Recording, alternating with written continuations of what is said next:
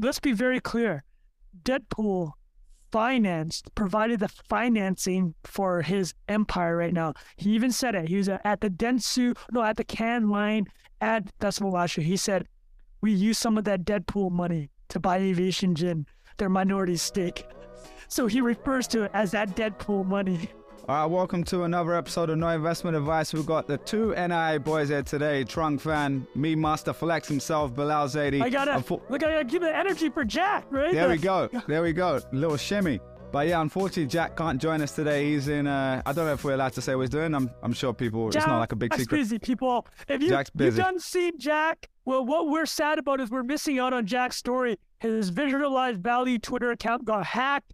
It was pumping fake uh, uh, NFT things. I know, man. Jack's crazy. on top of it fast though. He was on top of it. We, everybody was treating the community was trying to get it uh, fixed ASAP.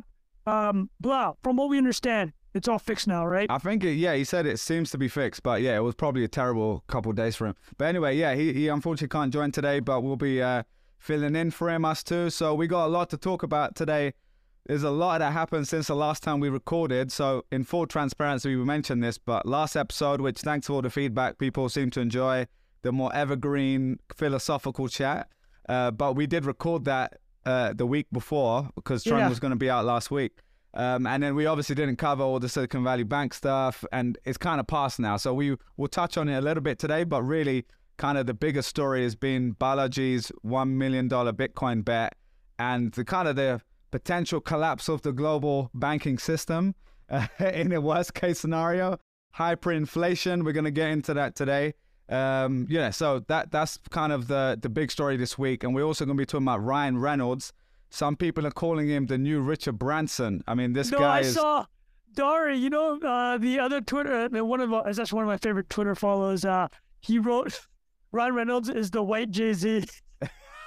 no way. That is yeah. so good. Dude, that is so he's, good. He's, he's funny, well, he man. sold a like gin brand and now yeah. Mint Mobile, right? So, uh, yeah, so we'll talk about.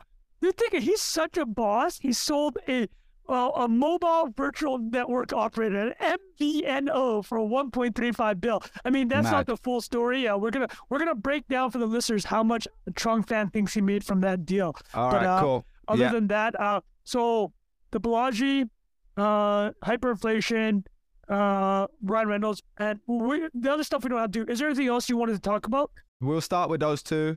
But uh, yeah, we'll see if we get time. We can cover some other we bonus We can just do some like fun life stuff we've been thinking about. It. Listen, like uh, the, you brought it up about yeah. the single episode, the philosophical ones. Well, I re-listened last week. I was I was laughing so hard when Jack, uh, we know we know one one of them was rambling. It might have been me or Jack, and we're just like, oh man, like this is what happens when you just let couple dudes just talk on a podcast. Yeah, right? it was good. Yeah, yeah, yeah. We were just talking about life. Yeah, we got some yeah. good little clips from that one as well. We got uh the spotlight effect. I no, saw, dude, uh, the one you, I shit myself with yours when when oh, you're bro, going when yeah. you're going on about trees.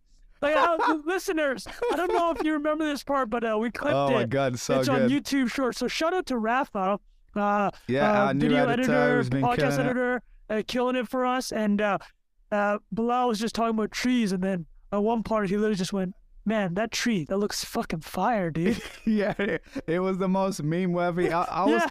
Part of me knows it was a ridiculous thing to say, but part of me was like, it's a perfect thing for the internet where some people. But it's also like, honest, man. It's, it's also honest. honest and true. It's a it's a true point, but it's also one of those things where you hear it out of context. You're like, what is this guy on about? Is this guy high right now?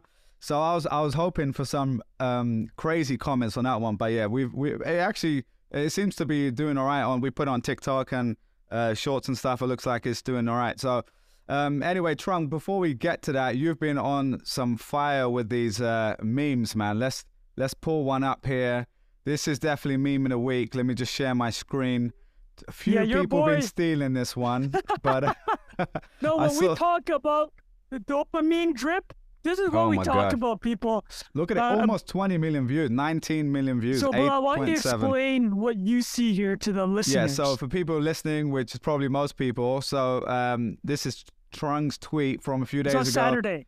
For Saturday, an outrageous LinkedIn work history. And if you go all the way back, it's a Theranos research assistant, then sales business development at WeWork, then fun employed, took a year off because look at my prior employers, of course and then account manager uh, FTX and account manager SVB Silicon Valley Bank. So let's let's break this one down because this one obviously like this is a meme template we've seen before. Yeah. Uh, I've seen you do it before. I don't know if if uh, I'm assuming you didn't like come up with that meme template, but Yeah, of course. It's a it's yeah. a fake LinkedIn profile. Like it's, it's, a fake like, LinkedIn This is a Yeah. thing, right? It's a it's a total thing. But I'll tell you a couple reasons why this went absolutely bananas. Yeah. So I, I know our listeners appreciate the inside baseball. Um, so that had 160,000 likes and 20 million views. That's And, uh, insane, man. And Damn.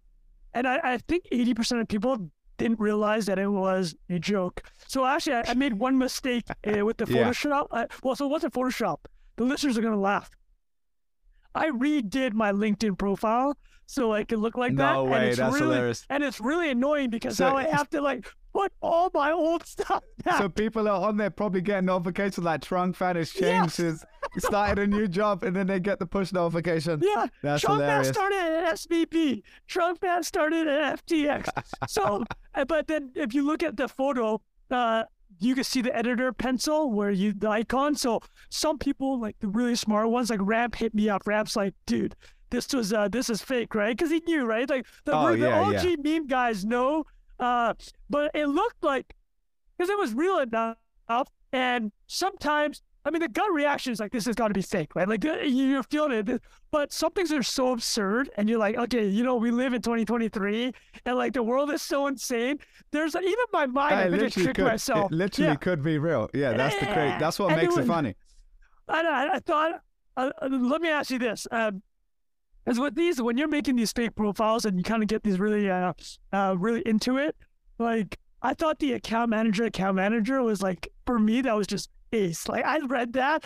I'm like this, because you know, account manager is like the most generic job yeah, it's ever, the- right? yeah, yeah. I've been an account manager. It's hundred percent me. It's like basically ninety percent of jobs on the business side of Google are some form of account manager. They just give you a better title like relationship manager, agency, blah blah blah manager, and it's like you're managing external relationships. That's basically what it basically means. But yeah, incredible. That is uh, top notch. But I Well, will also say, is go that, on, go on. is that what is that what account manager? You, I've never been an account manager. Oh yeah, what is normally. the responsibility of an account manager? Oh yeah, normally an ac- it depends on the business, the style of business, but normally it is like someone who's managing a book of business.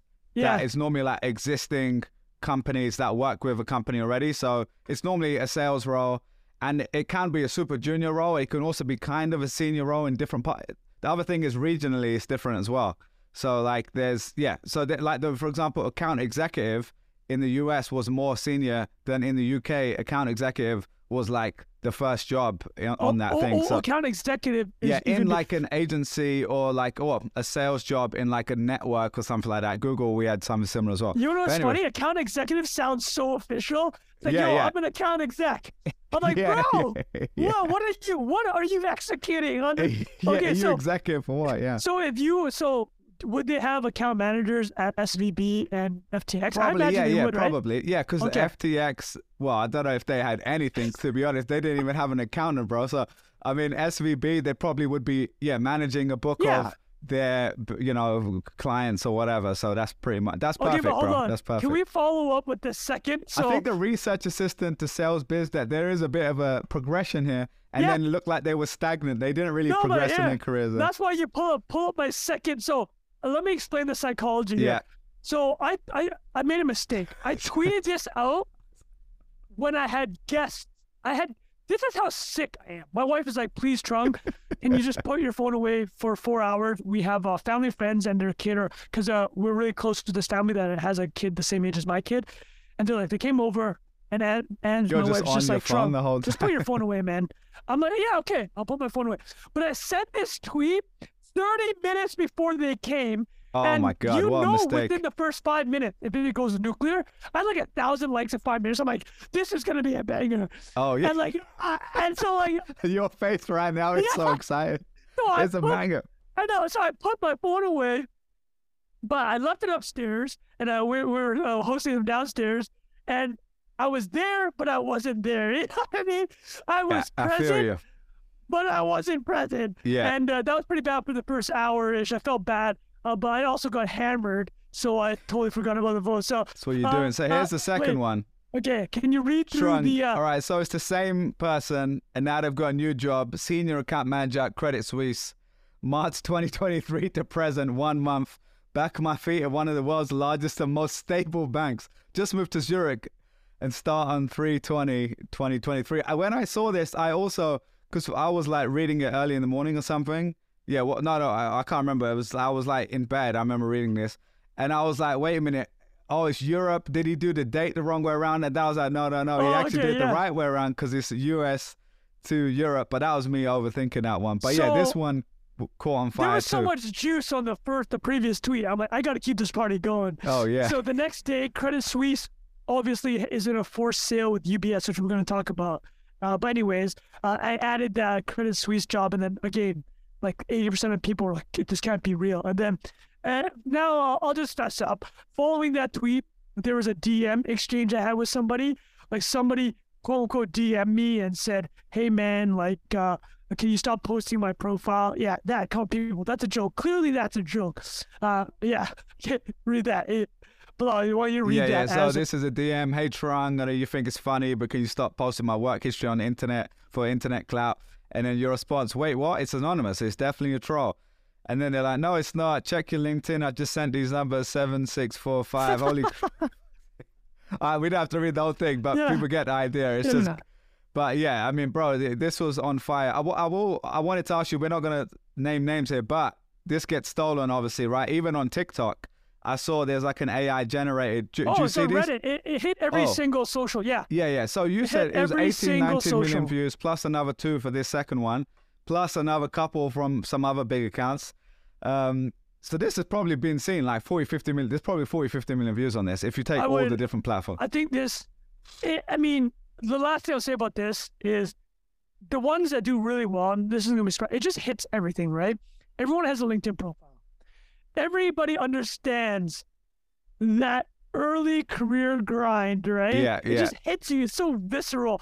And then everybody hates LinkedIn. And then everybody hates, everybody loves to dunk on comp- corporations that go down. And listen, I'm not trying to dunk like negatively, but Yeah, these yeah. corporations did some shitty stuff. yeah, right? yeah. Not all of it was criminal today. Yeah. fraud, but like they, they're responsible for a lot of negative things. Uh, and not everybody there is responsible, which no, is why I think people. No, and it, I, I don't think anyone even seeing it as like you're making that much fun of the people. It's just kind of a funny situation, It- or it's not a funny situation, but the way you've put a picture on some a funny angle to a bad situation, essentially. So that's a better way yeah, of just it. like a person that's like a total like a force. That's the, the that was my favorite. Like the force Gump, the force Gump of corporate scams. It's just Yeah, somebody that the was minding his business. Like this individual, like you can just think in your head, it's like, wow, I feel this individual has been through a lot of corporate BS. Incredible. Yeah, I mean that's a great way of putting it. For the amount of lives that guy lived, and uh, all right. So, well, anyway, let's get on to the the juicy stuff. Um, bro, what is been going on with this Balaji situation? We obviously always talk Yeah. about Balaji on the show. Legend in our world, in the tech world. He's he's definitely. Well, let's first of all paint a picture for people who don't know who he is, which is probably a small percentage of people listening to this. But who is Balaji, and why is he someone that previously we would listen to? And why is this bet where he said he thinks that in 90 days Bitcoin would be a million dollars? It's Okay. currently 25k or 26k. Well, but uh, I think you should tell more about Balaji's background because I know that you've actually spoken to him like yeah, uh, yeah, more yeah. All right, so I the, yeah, I, I don't know his full, you know, his full work history, but he's he's set up many companies before. You know, I think he had CTO like of Coinbase. for, yeah, because he sold a company to Coinbase, and I think he was Yeah. there for a little while. I actually had spoke. That's when I first spoke to him. I think it was at Earn.com or something. He had. Yeah. But before that, he had some sort of like, uh, what was it biotech or something, some sort Yeah, of company, nine-figure biotech, exit, yeah. I think.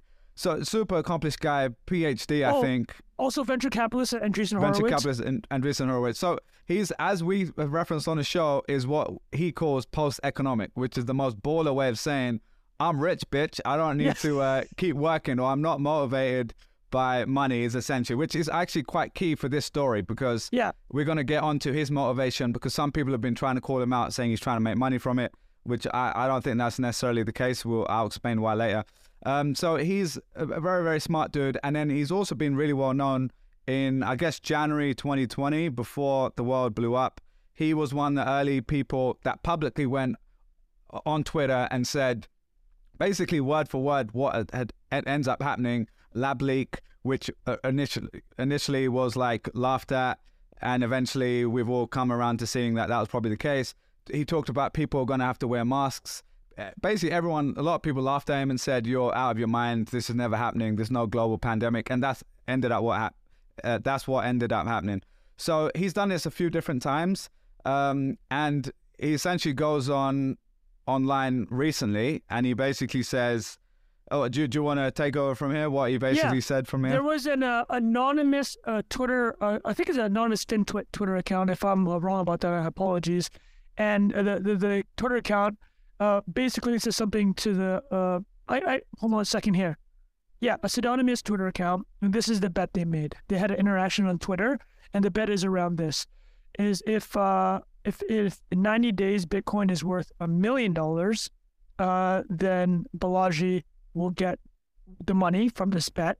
And if Bitcoin is worth less than a million dollars, then the pseudonymous, this other pseudonymous Twitter account, a FinTwit, a pretty well-known FinTwit Twitter account, will get the money. So the the break-even point is that the the million dollars is where the bet's happening. And the reason why this bet is happening is because Balaji is talking about the threat of hyperinflation related to the recent uh, Fed rescue, the FDIC rescue, the U.S. Treasury rescue of Silicon Valley Bank. Yeah. And it's not specific to that bank because there actually is a larger issue at play here. And the issue he's bringing up is that over the past two to three years, uh, the the number of treasuries and mortgage-backed securities that uh, have been purchased in the U- uh, U.S. Treasuries that have been purchased, uh, those have lost a significant amount of value because they were purchased in a low interest rate environment before the recent rate hike cycle, which began last year. So Balaji's framing is basically the U.S. government responded to COVID uh, by pumping a, a, ton of money into the economy, and then they, uh, you know, they kept issuing debt, and they knew that people. Well, I guess his framing is that they knew that people would buy this debt and corporations would buy this debt. But then, if you raise rates aggressively, you're basically selling an asset that is guaranteed to be uh, uh, financially or valuation wise impaired until the end of the uh, the life of that because a, a debt instrument can lose value during its life but by the end it's supposed to be repaid right so like, And so, if Trung, just to ahead. clarify, so you're saying, so just so, so I understand this correctly, we, you know, we we know at the beginning of the pandemic, we obviously printed a bunch of money. There's more liquidity. There's basically zero percent interest rates that we've talked about on the show a million Yeah. And as we then ended up hitting really high inflation, what happened there is in that time when there was all this uh, liquidity, a lot of these banks, including Silicon Valley Bank, they were holding tons of money, right? Because there was more money in the Exactly. system. People get their, you know, uh, maybe not for Silicon Valley Bank, but for a lot of normal banks, their stimulus checks goes in the bank. There's a higher uh, amount of money that goes into those uh, play in those deposits, and so now you've got all this money, and banks make money by essentially lending it out or you know investing that money, and they buy, buy these long-term, you know, uh, treasury bonds or whatever. And when interest rates go higher, the value of those bonds now start to go down, right? you're 100% correct you nailed it and the, the but the key thing to to note here is that those value the value of those bonds that are held on the books go down as the it's called duration risk right Yeah. so the longer the bond is let's call let's just do a, a dummy example Yeah. if you are Silicon Valley Bank or you're Bilal Bank and you bought a 10 year treasury or 10 year mortgage backed security that was yielding whatever 1% in 2021, early 2021, okay, well, you presumably will get all your money back by the end of that 10 years plus the interest, right? However, anytime between year zero and year 10, if the interest rate environment changes, the value of that bond will go down. Uh, and Yeah. it's for a very simple reason. Because if you tried to sell a 1% yielding bond on the open market in Yeah. 2023, which is now, but the but the the, the standard interest rates are 45%, no one's going to buy that for you unless you give a big discount on the bond, yeah. right? So you'd Because be could selling just go, instead of I bought it for hundred dollars, I might have to sell it for eighty now. yeah, because I like could that. just go right now and get it from the government at 5%, right? exactly. E- exactly. So basically, there's that level of uh, uh, of valuation impairment uh, of what they call unrealized losses And Bilal keeps on putting out this one chart, which comes from the Fed. And it was from earlier this year. And it says that there's over $600 billion in unrealized bond portfolio losses. Crazy. And Balaji's position is basically the US government created this problem and then they sold to the market something they knew would be impaired uh, uh, valuation wise at least during before the end of the maturity of the, the, the, the debt asset because they know they're going to raise rates right so he's basically saying like it'd be like if if I, in, in a way, it's almost like a Ponzi, not necessarily a Ponzi scheme, but like Yeah. you're dumping something on the market, right? You're dumping something that you know the valuation will take an unrealized loss until the end of that term because you know you're going to raise rates. And uh, again, we don't actually know because uh, we've joked about it here, right? Because like the Fed's like, hey, you know, inflation's inflation's transitory. Like they clearly, but they made a mistake. Whether or not it was intentional or they made that mistake uh, uh, uh, unwittingly, it, the whole point is that they sold trillions of dollars. The U.S. government did, and then related entities sold because like mortgage-backed securities are backed by the U.S. government, right? These agency uh, backed mortgage-backed securities.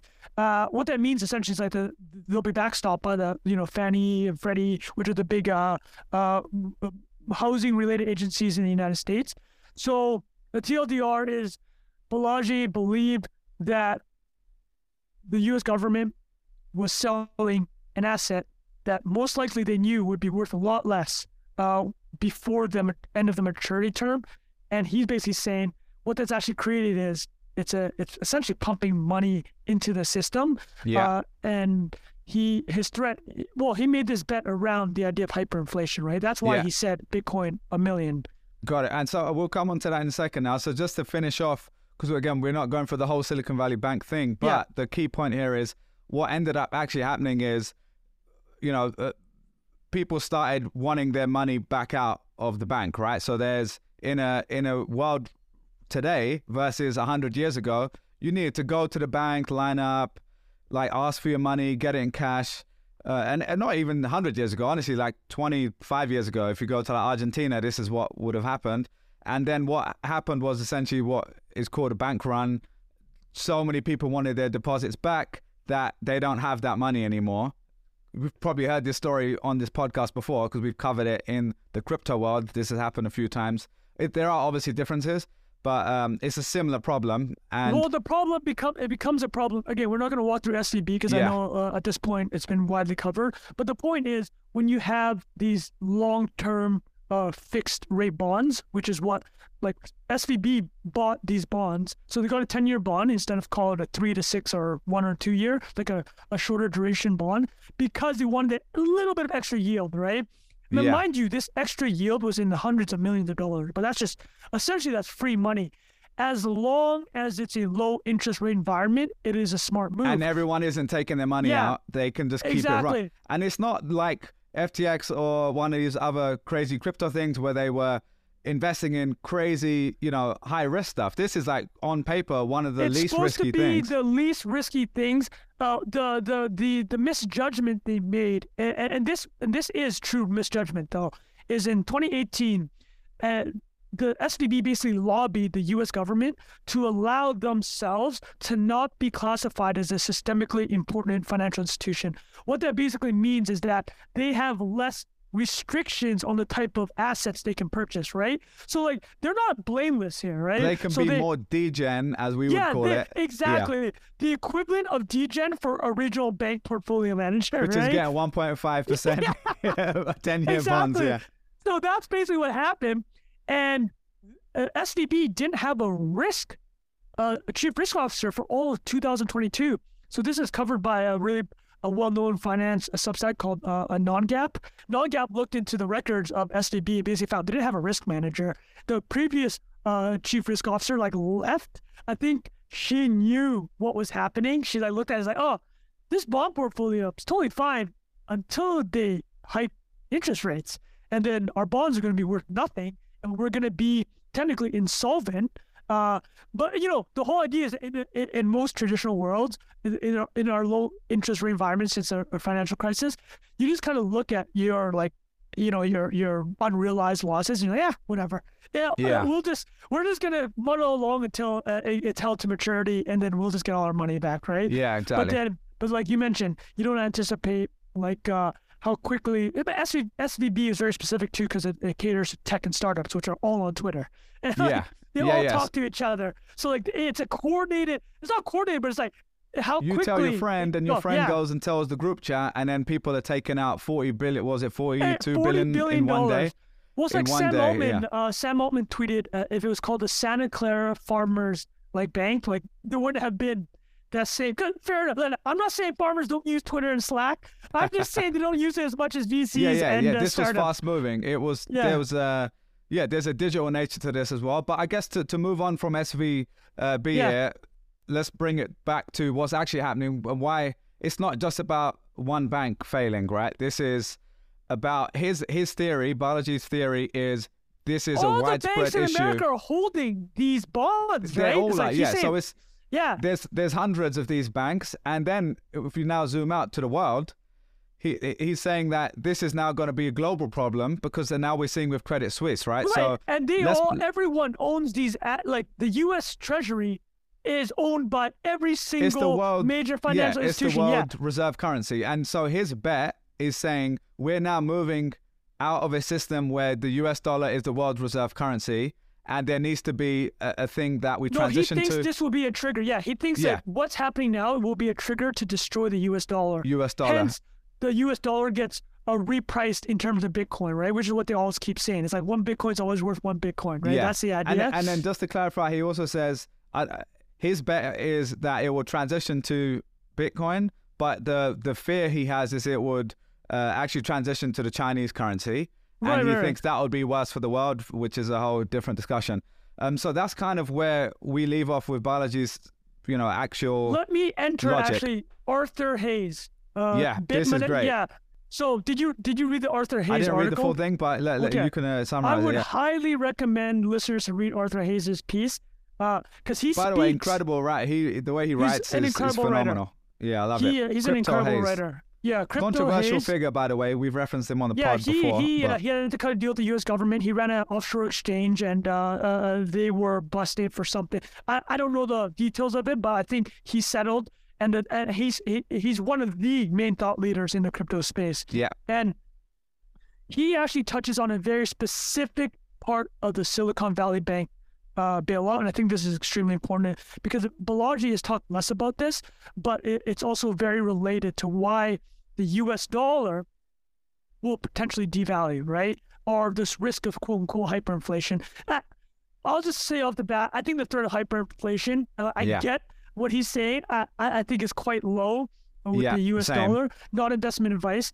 Yeah. Uh, but uh, what uh, uh, uh so here's what basically happened with the SVB backstop. And again this isn't specific to SVB this is this is a global financial situation here. So the Fed created something called the bank term funding program. So blah, Bilal, I'm gonna ask you remember what we said? There's 620 billion dollars in unrealized losses right? Because these bonds again the dummy bond that we had was Bilal Bank had the one uh, million dollar bond that was due in 10 years right? Today if you bought that in 2021 let's call it it's a 40% haircut so you have a you're down 40% on that bond right? This is what the us government did.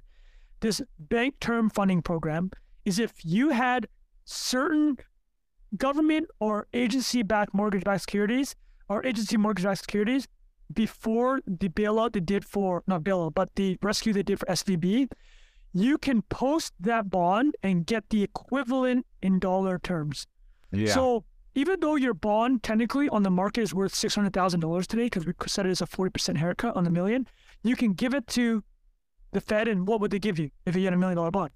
yeah, the full amount. Yeah, they'll give you a million dollars, Yeah. right? So where's all this money coming from? So they basically are printing. They're uh, they're they're doing the equivalent of uh, uh printing, but in a roundabout way. Yeah. Uh, in a different way. it- Yeah. Yeah, instead of so typically it's a More way that either way. It's you're it's putting money into money. the market. Yeah, exactly, exactly. dude. So like post financial crisis, the way they did this was bonds would get issued and then and then the banks would buy them. Or sorry, the government would buy them, right? And then that when you're buying a when the government's buying bonds, from the banks. You're putting money directly into the banks. This is another way of putting, like you said, money directly into the banks, but it's a little bit roundabout. And Arthur Hayes says is actually a very elegant solution because it, it, it changes the mechanism. And they say that this bank term funding program is only supposed to be for a year. And yeah, but he makes the point of this though. It, it's set to expire in a year, but Sounds he just like says PPE to me, bro. yeah, exactly. No, no, he goes, has there ever been like a situation where they've been given power and they they, they willingly give it up, right? Yeah. Because what they've effectively done, uh, according to Arthur Hayes' article, he he ran the numbers.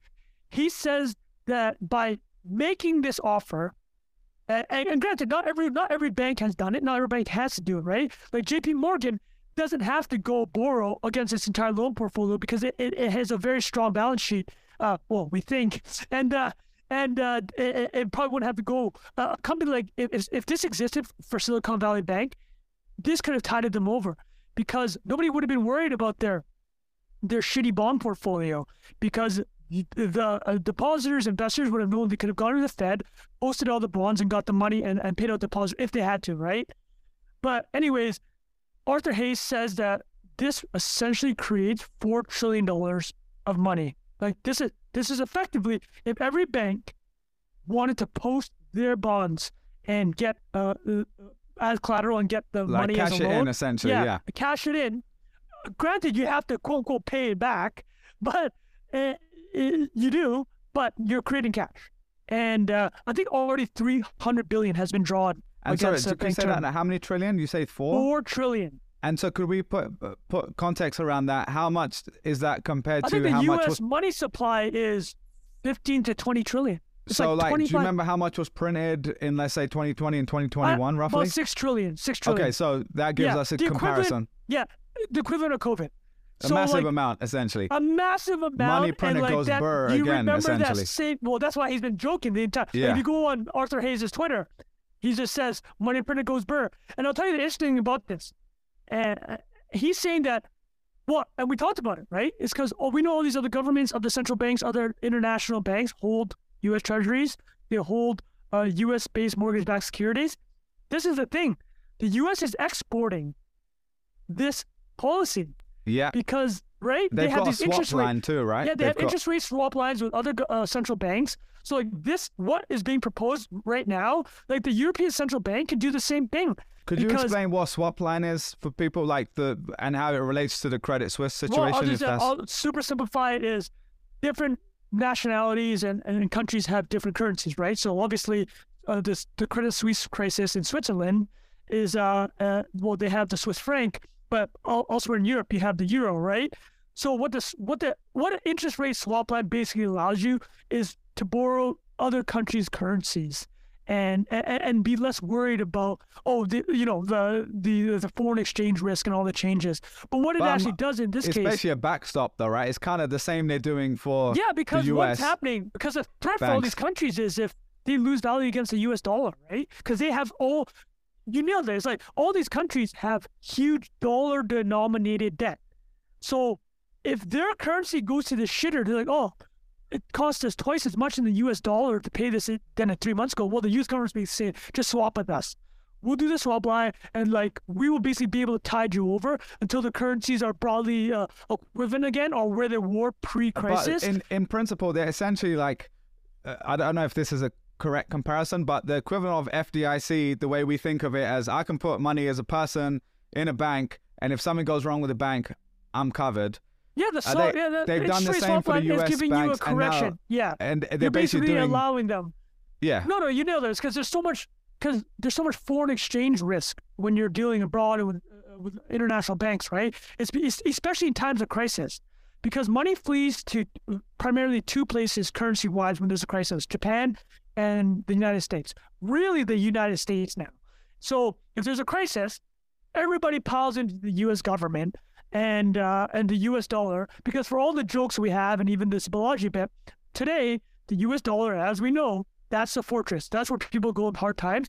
And if people pile into the U.S. dollar, that means the the U.S. dollar is way stronger versus all these other currencies. So this is what the interest rate swap line effectively does. Is like if there's a crisis and these other currencies getting clapped, the U.S. government's being like, listen, we're gonna give you a way We to like you. not have to eat. Yeah, Yeah, yeah. not have to totally eat like getting your your currency destroyed and trying to pay back all these uh, all these debt instruments. So Trung, I guess so. Th- that's really really helpful context and summary. But let's move it on to what we kind of think about this because, I mean, f- first of all, the the summary was we're essentially printing a bunch of money again, or we're creating liquidity, and Yeah. we're backing, you know, the U.S. banks and essentially you you know um, global banks as well to not mess up the whole banking system to to add to give them confidence to say we're not going to let all of these crash.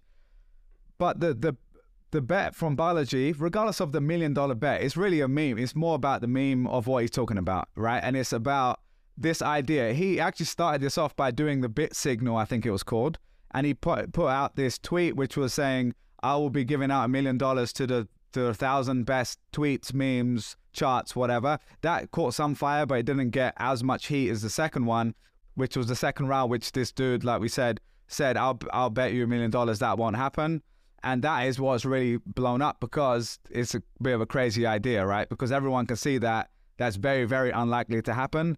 And why would this person if you don't know who Balaji is you're thinking why is this guy putting up a million dollars to do this so um, and i just also want to point out is for the person who is betting that it's not going to a million dollars it's essentially a free bet because if they buy two bitcoin they will either way make a million dollars. So i Dude, wish i uh, had seen it. it first but yeah.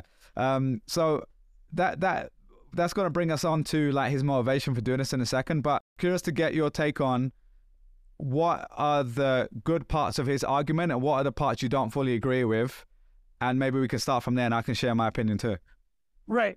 So the part, the hyperinflation part is the first one that I would not agree with because you have to remember the basis for his bet, right? He's saying that this system that the Fed has gotten the banks into, where they've sold them bonds pre-interest rate hikes, and then now there's this 600 billion plus in unrealized losses.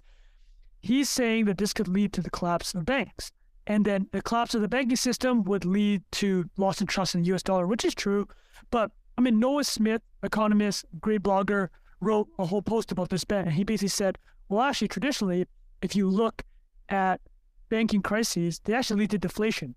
And it's for a very simple reason. If all the banks crash, they're not lending credit to the economy anymore. So what's where's the inflation going to come from? Because the businesses are getting going out of business. Uh, there's new no new business formation. The the economy basically grinds to a halt if banks fail. But I think Balaji when is has this happened before do, do you know the Great like Depression. what what year was that just so we know again Well, 1929, Twen- 1930 is like Yeah, so when okay. when you had hundreds of bank failures, there was deflation. It was a deflationary environment. It's because there's no economic activity because everybody's clapped, right? yeah it makes sense yeah But to Balaji's point, I think the point Balaji's trying to make is like, okay, we'll think one level next. What's the next level? If the U.S. dollar, if there's, if the U.S. dollar and, and the bank situation is so bad that you're getting hundreds of collapses of banks, eventually that's going to mean the U.S. dollar is completely devalued, right? I think that's, I mean, that's the next step he's trying to make. But the broader point he's trying to make is this: he's saying if you want to exit this system, which agree with me on the hyperinflation, don't agree with me but I'm telling you, there's 600 billion that the Fed says there are in these unrealized losses, and that the Fed caused this to happen, whether intentionally or they walked into it. You should not have faith in this system where it is the central bank. Arthur, Arthur Hayes brings this point up. Since the financial crisis, we are in a central bank led world. The, the, the economies are trying to be fixed by central bankers using interest rates. Prior to 2008 and really through the 20th century, you know who tried to fix the economy? It was the actual government. And they would do it through fiscal policy, right? It's like, hey, we're going to spend money here, we're going to spend money there.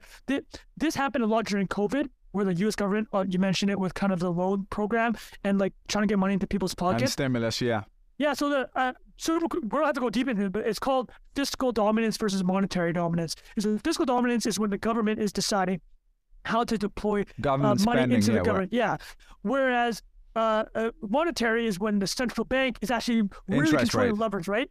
Yeah, the Yeah. interest rates. It's like they they're typically against. I mean, central bank's supposed to be independent, right? And like, fa- I'll give you a very famous analogy. In the 1970s, Richard Nixon was go- heading into an election, right? The 1972 election, and he wanted to make sure he leaned on to win. He leaned on the central banker uh, at the time. I believe it's Arthur Burns, and he's like, "Listen, cut. You know, this happened to Donald Trump too, right? With Jerome Powell. Do you cut rates? Do you raise rates? Do you cause a recession into an election? And then this isn't directly related to monetary versus fiscal, but it's an idea of how they're supposed to be separate, and they kind of battle out for influence, right? Uh, but back to back to Balaji's point. Um, if all these banks fail, that's not good. It'll cause deflation. Yeah, that, but what does that will, mean? We got bigger problems if yeah. the, if if it goes to that place. We've got a lot bigger problems than that. but he's uh, basically just the money saying supply. Bitcoin is a way to opt out of this madness. He's like, this is madness. And let, let me do one name drop: Stanley Druckenmiller. When I got there the chance go. to interview yeah. this legendary macro investor, he said to me, "This is what he he's said." He's essentially, for people who don't know who he is, he's like the LeBron James of investing. He's not, right? He has 30 straight years of 30 percent uh, returns or more. He famously, uh, with George Soros, broke the Bank of England. That was yeah. a famous trade in the early 90s. But he said this. He's like, "I never understood the value proposition of Bitcoin. He always thought it was kind of scammy, but he's like, in 2020." In the response to the uh, COVID crisis, he's like, I understood the value of Bitcoin, truly understood it. He's like, it is a hedge against the Federal Reserve going crazy. That's what he said. Yeah. It's a hedge against the Federal Reserve going crazy. Uh, and, and, just for explaining the reason that is, and for most listeners, they'll know this is there's only supposed to be 21 million Bitcoin. Yeah, it's a limited supply. It's the same way the same idea of gold in the past where the, the money. Well, whereas gold even now has like a two to three percent inflation rate a year, yeah. where they keep digging it up out of the ground. And so, and the one thing I will say to this, the, the kind of interesting idea that we've talked about here was the meme in the 20, 2020 and 2021, I guess, where inflation. First, it was about the Bitcoin community was like inflation is higher than they say it is, which to be fair, they were kind of right about, right? Yeah. And then when it, and then it became, oh, inflation is only transitory. That ended up not necessarily being the case. Um, now, I think the big disconnect for me, where I've probably changed my mind uh, on what had happened since, was the meme or the idea of Bitcoin being a hedge for inflation didn't necessarily end up being true so far, anyway. And we've had record inflation, and the price of Bitcoin did not, uh, you know, inflate in the way that you'd want uh, as a hedge. Now, the the jump where I agree. So I think first of all, Balaji's thing. First of all, I think it's really cool that he's doing it. First of all, like I think it's smart what he's doing. I do think a lot of people don't know him or haven't heard him enough. Might just think he's like a charlatan trying to make some money because he owns probably like 100 million plus in Bitcoin himself. Uh, that's right. Like, that that was the that was the counter, right? It's like yeah, he's bringing so much attention to this that even if the price of Bitcoin goes up by one percent, if he holds a yeah. hundred million uh, dollars of the Bitcoin, probably yeah. holds more. He probably he's does. Already yeah, gone. He's already broke even, right? And and so my personal opinion on this is just without actually knowing him properly, right? Is I don't even think that's the case. I think he genuinely is one of these like ideological people that you know, like engineers, if you ever like worked with engineers, like he's got that kind of technical, scientific brain, which is there's a, almost a right and a wrong about this, and we need to move on to something else. I think he truly believes that. I don't think he's just doing this for like clout or like money, especially, especially because I know he already has enough money. Like that's not the reason he'd be doing this. Um, now, the part I do agree with him on is that he's bringing attention to something which seems to be a bigger problem than initially thought out to be when we just see this one bank, especially because it's named Silicon Valley Bank people already, you know, in the wider press and general society already see tech as a negative thing a lot of the time nowadays. And so it's an easy thing to say, oh, well, they must have done some, you know, degen stuff, which partly they they did do some uh, make some mistakes, but partly they were also. I love when you say degen. DJ, yeah, yeah, yeah. But essentially, it's not just them. When it ends up being 100, 200, 300, 500 banks that are all in a similar position, which might be the case, and then it's you know the local bank, like you said, the farmers bank, or the regional bank that has, you know, the second order effect here is a lot of those local banks are where you get co- commercial real estate loans, is from what I've read as well. So that is another thing we can come to in a second. Um, then you're going to say, oh, it's not about Silicon Valley Bank. It's not about tech community doing something crazy. It's actually a banking problem, which we're already kind of seeing. Yeah. So I think he's definitely got some valid points there. I think the part I just don't agree with is that the word hyperinflation is a it's very loaded, strong right? word. It's loaded. it's loaded. You think of Argentina and Zimbabwe. Well, actually, and, I want to yeah. at one point. It's like, is your race? I, I just want to say this. sorry to cut you off. Is like No, no, it's on, not on. just about Silicon Valley Bank, right? Look at all the other regional banks. All these other means for First Republic. They they took down Signature Bank, which is I mean, there's this Yeah. whole other part about these banks that you know work with crypto that have been taken out. They, a lot of people think this is like a, a covert way to take out the crypto linked banks. I, I don't fully uh, subscribe to that. I, I I get why some people believe that, but there's clearly damage to a lot of non major banks, right? The non JP Morgans of the world, uh, uh non cities and non BAMLs. But yeah, Yeah, yeah, no, that's a great point. And then I guess the, the part I don't agree with, I think his logic where he shares in the tweet thread, or it's not even a thread, it's the, the long tweet, um, I, he makes a compelling case. Like if you actually take away the million dollar amount and you just think about the idea of things change very quickly and they can, you know, in a digital world, things change quicker than you think. COVID was a good example of that. Like from one week we don't believe this thing's a thing to two weeks later we're in lockdown, you know, or, or like a month later, whatever it was. So that is that is the the kind of digital nature of it. We've seen even the meme stock stuff, like how how that can work. Even the Silicon Valley Bank, how quickly people take out money. Now the example where what he's talking about is obviously higher stakes. This is governments, the world superpower, and and it is convincing. Like it needs to be a big country, like he said, India. Like if India starts transitioning away from the U.S. dollar being their reserve currency, that that is a big enough catalyst for a lot of these things to keep uh, going.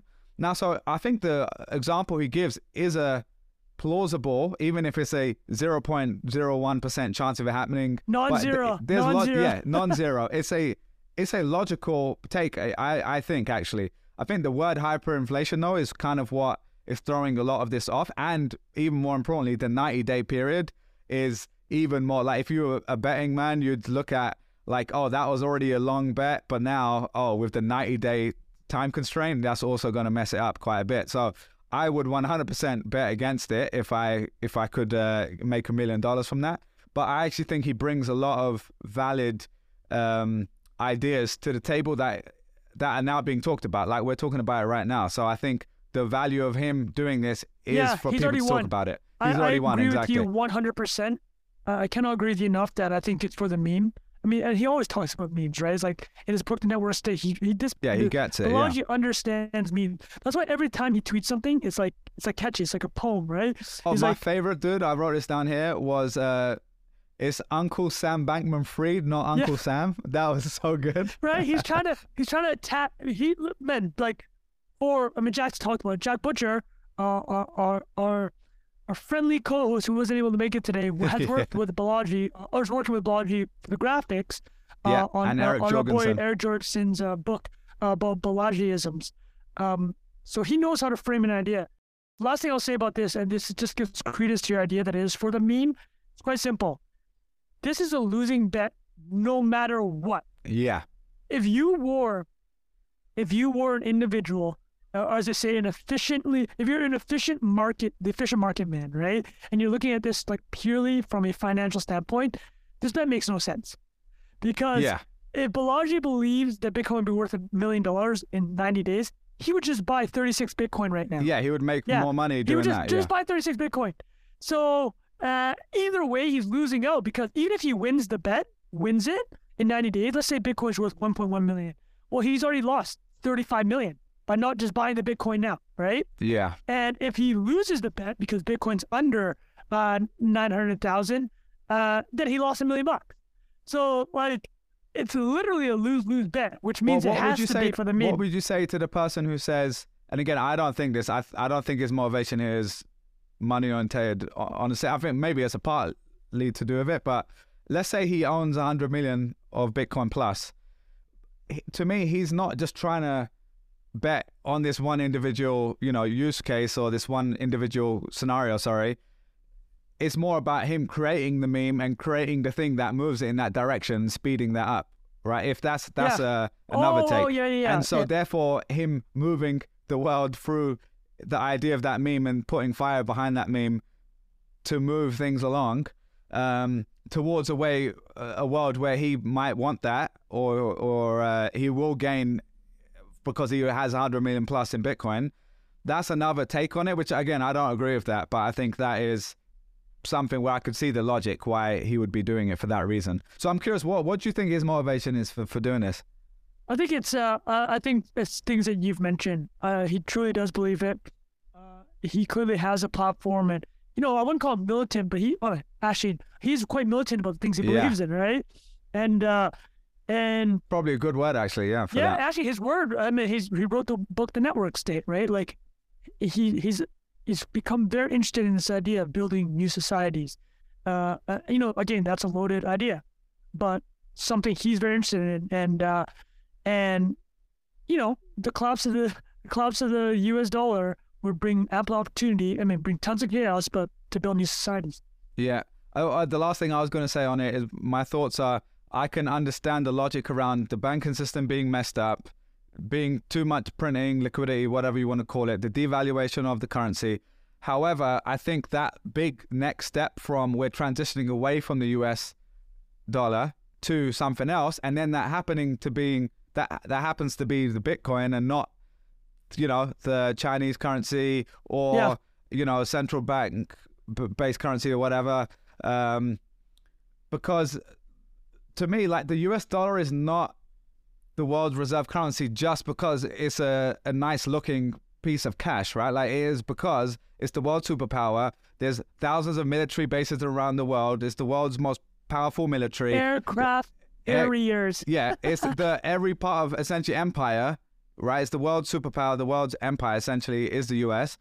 and um, and and that is why it's the world super, you know, the world's reserve currency. And so unless that is changing, I don't see it really. I don't know where that transition point would be, just from a kind of logic standpoint. Because if everyone is essentially devaluing the money, that's the part I don't fully understand. And I would love to ask him or someone um, who understands it better. Is if- Jack, ask him. yeah, yeah, exactly. But if if everyone is essentially, if all money is basically being devalued, then like then people can still just keep working, like you know, in their normal the the way that we're currently doing. And if it, if the inflation goes slightly high, then maybe that's just what happens. But to then convince billions of people that Bitcoin is this thing that we're all going to save money in, I think that's quite a big jump. And I don't think it's so drastic. I think, if anything, a small percentage might move. Maybe another country would do it. Maybe more treasuries would put 1%, like we've talked about in the past. Even at that level, it would be a huge thing. To go from 25K to a million dollars for a Bitcoin Listen, in 90 we're, days. we're winning. I'm gonna, we're standing till 69k, right? Yeah, like yeah. if that exactly. But I mean, again, I'm happy to be proved wrong if that is the case. I mean, well, I wouldn't be happy because we'd probably be in some sort of war. well, you gotta um, hold more. You gotta hold more BTC, I know man. that's true. Yeah, yeah. I still got some money Not investment somewhere. advice. Definitely not. Yeah. So anyway, I think that was a really interesting discussion. Anything else we want to talk about before we move on to the Ryan Reynolds No, that was situation? that was meaty. Uh, That was good. apologies to listeners if uh, uh, I wasn't as CFA fan wasn't as smooth on the terminology as he should have been. No, no, I think that was. I think we needed to get into that because it was wrapping in the SVB, the Silicon Valley Bank stuff as well. yeah, yeah, yeah. um, and the Credit Suisse stuff is relevant. But I definitely, I would love to hear people's thoughts, either in, on YouTube or Telegram, what your thoughts are on it all, why you think he's doing it, where Yeah. you think it's going, because I'd be interested to hear people. Also, people have been writing some hilarious comments in the uh, in the chat. By the way, that has been really really fun. Um, all right, let's move on to our boy Ryan Reynolds. I'll pull up a tweet that was our boy Austin Reef um, founder of Morning Brew. Um, he called him. He said he might be the next Richard Branson. I did like this take, um, just because any comparison to our boy Richard Branson is always a good one. Well, why don't you tell the listeners, Mister Mister British Cat here, Yeah. uh, Richard Branson, the legend, the Richard Branson, the legend. yeah, the of- first ever, I think it's the first autobiography I ever read, actually. It's the first kind of book where I read on my own terms where I was like, oh, I love, that was the first time I loved reading, honestly. It was, it was quite late in Of life. It was, people, that just got clipped. This is the first time. Well, man, I read Richard Branson's biography. I gotta say, so really the first time I understood the magic of books. Every first time I could read, yeah, exactly. Um, no, I mean I was at 14 or something, but still. Um, so Ryan Reynolds, he sold Mint Mobile for 1.35 billion. Aviation Gin, you you called him the the white Jay Z here, uh, no, and I think that's a great Dare take as Twitter, well. Yeah, Yeah, Yeah. Aviation Gin for 610 million, and also he bought Wrexham FC for 2.5 million, which we've which talked we about talked about on the pod. Really, that that could be club. a really big one. Exactly. And he might buy the Ottawa Senators. Oh, Uh, that's smart. NHL team. That's smart. Yeah. so this let guy is me- just straight winning. So what? Yeah, he's winning. uh, is he also Canadian, right? Oh yeah, he's from Vancouver, baby. Go represent. Okay, cool. So people, go check out his Twitter handle. Bilal, I want you to look at his Twitter handle right wait, now. Wait, what's going on? Tell All me right. what his Twitter handle says. Wait, what and is his Twitter handle? Is Yeah, it? Yeah, you uh, look it up. While you're looking it up, I'm searching. I'm gonna walk people through how Ryan Reynolds turned a movie career into being the white Jay Z. Van City Reynolds. There we yeah, go. Yeah, Vancity Reynolds, people. Vancouver, incredible. Canada. So um, let me let me actually break through some Ryan Reynolds stuff because Yeah, do it. he is from Vancouver. I've been I, I've been repping my boy for a number of decades now. I don't think you all remember how Ryan Reynolds got started in Hollywood or what his first breakthrough was. Do you remember Van Wilder? oh, dude. bro, I've watched that film like ten times. Bro, Incredible. When I was a kid. Wilder. Tara was that Tara Reid, the one from um, yes, dude. American Pie? Yes. That so was my teenage film, man. one of the most man. successful Hollywood entrepreneurs ever got his start as Van Wilder. This is That like is Joe Rogan so selling the fleshlight in one of his first podcasts. Yeah, yeah, So- yeah. Such a I- bad film that is good. It's like Uh, one no, of those I dumb mean, films. It's, it's yeah, it, it, it's uh, listen, it's a comedy. It's a it's a level below uh the White Castle movies, but like they're still pretty good, right? Uh, it's he's funny. He's hella funny, and uh, that's really come through in his marketing now. But so that movie comes out 2002. He's 26 year old actor on the come up, good looking guy, good looking dude. We know Ryan Reynolds, good looking cat, because after Van Wilder, I don't know if you remember the mid 2000s when he just got absolutely swole for the Blade movies. Like he was on the cover of every single men's magazine. He went on some crazy workout. So he did the Blade films with Wesley Snipes. He was in Blade 2, I think. And uh, I didn't even was- realize he was in that. Blade Yeah, is dude. classic. Is this Dude. is this after Wesley Snipes came out of jail? uh, I can't remember. The, I think it's before? before. I think Alright, it's before. cool. So Blade is such a good movie. Blade 1 and Blade 2. And uh, Ryan Reynolds was in uh, number one. I 2, definitely I had that on. DVD, man. Back in the oh day, yeah, I remember dude. watching that. that. was a that was a banger flick. So Classic. that's that's when uh, this is the reason we bring it up is because so the first Deadpool movie comes out in 2016.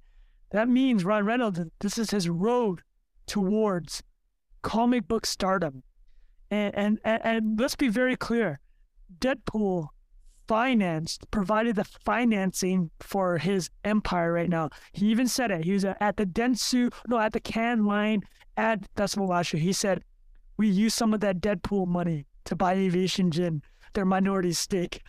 So he refers to it as that Deadpool money. That's so incredible. way- Yeah. Well, the, I'll, I'll tell you why I love his creative story because we talked about it a couple weeks ago with the the Quit episode. Just keep grinding. I mean, this guy. So he did the Blade films, had the superhero touch. People are like, "Oh, this guy, maybe he could be. Maybe he could be a superhero." So remember, Wolverine, 2009. He's in a Wolverine sequel movie with Hugh Jackman. This is where their their bromance comes from. I don't know if you've ever seen it over the past five years, but Ryan Reynolds and and uh, and Hugh Jackman. If you YouTube it, there's many clips of them just like doing commercials, like the, the, the mad bromance going on. It started with this Wolverine Yeah. film. So Wolverine had a, a Deadpool had a really small part in this Wolverine sequel, uh, and it was 2009, and people were like, oh, let's make him a superhero star, and this is Jack's chart right here. You know, never give up. This is this is not pointless. You keep grinding. So he actually got the he went to do Green Lantern, which is a complete failure. So uh, Green Lantern did really bad at the box office, and I think it was a Green Lantern. I'm almost positive it's Green Lantern, 2011. But he- the Deadpool character has been known to be like a bit of a comedian, so uh, he worked on that Deadpool character for almost eight years to get it to uh, market. And the film came out 2016, smash it. He he understood that character perfectly, and uh, 2000, 2018, two years later, sequel comes out. In total, he makes with back end points 60 million plus dollars from these two Deadpool films. That's where that cheddar comes from. I mean, he wasn't, I mean, I'm not saying he was poor before, but now he's rich. Yeah. And Yeah, he yeah. took that money, he took that money and put it into aviation. So they put into aviation gin, Do you know how much they put in? Did they ever I don't know. that? The, it's unreported how much put in. I'm assuming he put five to ten million into both aviation and then uh, uh, in 2020 the same into Mint Mobile. But he basically learned what he he called it. He calls it Fastvertising. So the reason he calls it Fastvertising is because he had to use that technique for Deadpool when they were marketing Deadpool. Is like be on top of trends, uh, break into the social media cycles, and now he's got 80 million socials of followers across all his socials, right? That's wild. And- I didn't realize yeah, that much. so and then we've seen over the past two, three years, like how quickly he responds. Like with Aviation Gin, remember that Peloton Christmas ad with that girl that was like, remember that Peloton Christmas ad? no, you I, tell I don't think I saw what- that. I don't don't remember remember. the one where the girl got a Peloton bike and then oh, like, really I creepy. I remember briefly. Yeah. Yeah, yeah. it was like a really unsettling ad and uh, got scared. Two days after that Peloton ad comes out, that same actress was in an Aviation Gin ad. And uh, Oh, basically- yeah. Okay, I do yeah. remember that. Yeah, so yeah, yeah, Ryan yeah. Reynolds is just jumping on trends. When when COVID hit, he made a a, a mobile ad for uh, the devil, basically launching COVID and then coming back to Earth. And then he even did a Bitcoin ad. You remember the guy uh, that had lost a Bitcoin hard drive in the dumpster. Oh, yeah, yeah, yeah. Yeah, yeah. So Ryan Reynolds, when that news came out, he immediately made his own version of it. And uh, basically, I-, I saw a hilarious comment when I tweeted about the Mint deal, and, and it just said, uh, "White people in America love Ryan Reynolds. He could be president if he wasn't Canadian." I mean, seriously though, that's not a bad shout. I agree, well, man. the thing about Mint Mobile that's surprising. So for listeners that don't know the full details, so Aviation Gin, uh, Bilal mentioned was required for 610 million. So let's assume that he had 10% stake, right? So it gets another 60 mil there. Mint Mobile, I'm pretty sure uh, he acquired, uh, well, he owns 25% of it. I think he kicked in five to 10 mil, maybe not all cash. Some of it uh, uh, was he was got equity for being the pitch person, uh, just like he did for Aviation Gin. But yeah, the Mint one's crazy, man. These MVNO businesses are wild. So what? How do um, they work? Yeah, I don't actually know much about this. So like T-Mobile and Verizon have the base networks, right? And they'll let other They like essentially have the infrastructure. yeah, and they'll let other companies like buy and build on top of their uh, telecommunication Yeah. uh, networks because they have to, right? As part of building these telecommunication networks, the government requires that you allow other they call it mobile virtual network operators. The thing, the interesting thing about the MVNOs is they make a lot of sense in the sense that Verizon and T-Mobile are going after certain like they. It, it's easier from a brand standpoint. I mean, you understand this, man. Like Mint Mobile is a prepaid card. Prepaids are typically for lower income segments of society. And the reason that is because you know exactly how much you're spending, right? Postpaid, you get slapped with all these crazy data Yeah. overages and, and phone overages. Whereas with a prepaid, if you run out of money, You got to top up that phone. yeah, Yeah, the yeah. phone ain't working anymore. Uh, so Mint was targeting lower income uh, uh, uh, consumers, lower income and or cost conscious. Because I've done prepaid before because I hate how telecommunication over, firms yeah. just gouge you, right? So uh, Especially when you're international, I do that. I always get a local exactly. and I always get like a. I just know I cap it. Like I'm spending You know thirty what I mean, dollars on right? this. That's how they hit you up. Yeah, So Mint is owned by a company called Ka'ena Corp. Uh, I, I might be pronouncing that wrong, but they own uh, Plum Mobile and uh, and so, uh, I forgot the massive another. They own three mobile carriers, and one of them is Mint. But the whole point being is like Mint was built on top of T-Mobile's network, and it created value as like a quote unquote startup mobile targeting a different segment that T-Mobile uh, it wasn't in their uh, expertise or they didn't want to dilute their brand, right? Or they wanted a separate brand. So I, I, I did some napkin math. I think Mint Mobile is worth less than 100 mil when Ryan Reynolds bought in. And I did this based on uh, other deals at the time and the subscriber base of Mint Mobile. And so if it's worth less than 100 mil, within two and a half years, he probably doubled or tripled the subscriber base. yeah. Yeah, Thirteen 13x X though. That's yeah, wild. exactly, dude. What What's the So, hundred uh, million based on? I'm just curious how you what the napkin Oh, math so, is there. so so the math of this uh, when he kicked in, uh, when he got announced that he was part of Mint Mobile, I believe this was in either fall or fall 2019 or winter or or, or the first few months of uh, 2020. There was another huge MVNO deal. Uh, I believe uh, Dish bought uh, an MVNO for 1.3 billion, but it, it assigned basically a per subscriber dollar value. So the, the that deal assigned a value per subscriber like $150. So that's got how it. Got it. you come- Okay. yeah. Cool. Cool. Cool. Nice man, but yeah, I mean, and then he's got Wrexham FC. I think that Yep. one is a, we've talked about on the pod, so we don't have to do it to death here. But that is also just a, a complete out of the box example of sports because a lot of people will go and buy a big sports team, right? But going and blowing up a small sports team, making a TV show with Hulu, whatever it was, that's already like the amount. I mean, if the I don't know how much. Uh, what did they buy it for? Two point five between two of them, right? Yeah, uh, the the other actors from uh, Always Sunny in Philadelphia, right? The comedic yeah, actor. yeah. But let's say Yeah. so they put 1.25 each in, or it might not be even. But let's just say that they put that. I mean, the the Hulu deal alone must have got them that back. I'm pretty sure. I mean, just uh, Oh yeah, uh, dude. You know what? Why don't you walk through the the why it makes sense to buy it and the media angle that we talked about? well, I What- think yeah, what we talked a little bit on the pod, but just like one, you're directly creating a content business essentially. Like you're you're creating something, creating content that you're now selling to you know Hulu, Netflix, whatever. That already is a new revenue angle that you just didn't have previously. And then more importantly, you're now raising the profile and blowing up that team, and you're putting more attention, more resources on it. So now they have a disproportionate chance of going up the leagues. Because you're what you're attracting players want to play with uh, Ryan yeah, Reynolds. They, yeah, they, exactly. and you're like, oh, I'm part of this. Pro- I'm 21 years old. Okay, I can be here for five years. I'm investing in this project. Very much what's been happening at Arsenal on a bigger scale. So it's just like, uh, like investing in the future because that's the only way you can really compete if you think about it. Like, and and just the the smart part of it is just you're taking a completely like depressed asset essentially, or undervalued asset, a or correct mid-mobile, if you will. yeah, exactly, exactly. And I won't even say a depressed asset really, because it's more just it was valued what it was correctly valued at. It just happened to be by you attaching yourself to it, you're blowing up that value exponentially. So yeah, I mean, I think it's really, really smart. Um, yeah, I think maybe we need to do another episode on sports again with uh, either just us three, or maybe we'll bring on Joe Pomp again because there's so many interesting examples Well, right Joe now. did a tweet about Wrexham that Ryan Reynolds retweeted. He did a thread. Oh, yeah. is it? Oh, yeah, yeah, I remember that. Yeah, yeah, actually.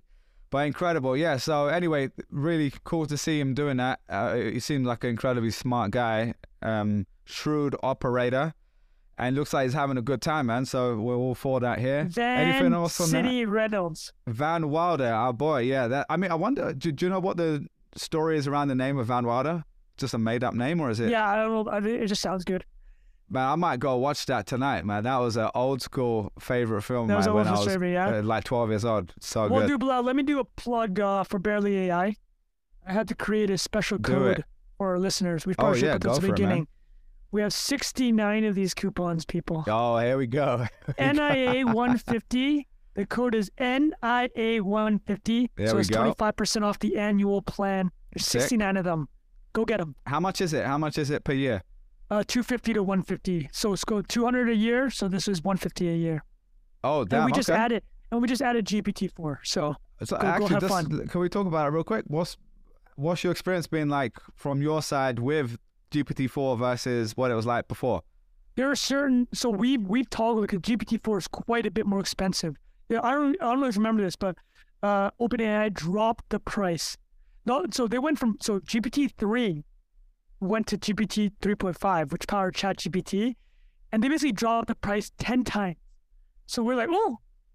And I, I- I know the listeners are like, I got a bunch of tweets like, hey man, does that mean the price of your service is going to drop by 10?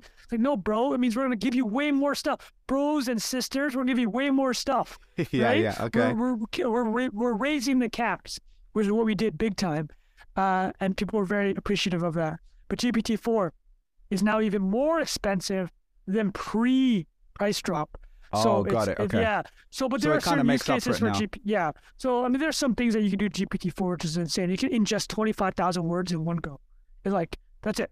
You can take 25,000 words and be like, hey, summarize this, or like, write me like a concise 300 word thing that I can bring to my like, uh, my manager or my boss based on this 25,000 words, or Yeah. whatever you think is. And so I think that's one of the biggest things. You can ingest way more. That's and actually, And, since uh, we're talking about it, since we've got a couple of minutes here, did you see the Microsoft Office integration Oh, stuff? What do you think As of a that? person trying to build a productivity tool on top of OpenAI, it's extremely annoying when Microsoft does that. I want to be straight, right? Yeah. Uh, but now I get to taste what people in the tech industry have tasted for 40 years, and like peak peak Bill Gates in the '90s, just stepping over everyone, right? Yeah, yeah, Oh, fair. Uh, no, but I'll, I'll say this: like, look, if Slack, a thirty billion dollar company, can get clapped by Microsoft, like little Bearly AI and Trung, like I get it. I can take a small hit, but the point being this though is like I, I'm not worried. Uh, we talked about it before. It's like there's a billion plus micro, Microsoft 365 users. Well, that means there's still like four, four or five billion people not using it, right? Yeah. and that's who I'm there to serve. And we're building a UX that a lot of people love, and uh, we're building a UX that fits into any workflow, not just Microsoft. And you know, it's free. Just try it out, and you get this fresh coupon NIA one. What was it? like NA 150 you said? Oh, you cut off. I think I think you said NIA 150. We'll share it in the show notes. So, Trung, Yeah. you cut off there. Say that lastly. NIA 150. Yeah, NIA 150. Cool. Share the link with us so we can put it in the show notes as well so people can go try that out. Beautiful. 69 coupons. There we go. And uh, yeah, that's another episode. Fingers crossed, Jack will be back next week. Let us know what you think of this one. We appreciate all the support and we'll see you guys next week. Cheers. Yeah, thank you so much.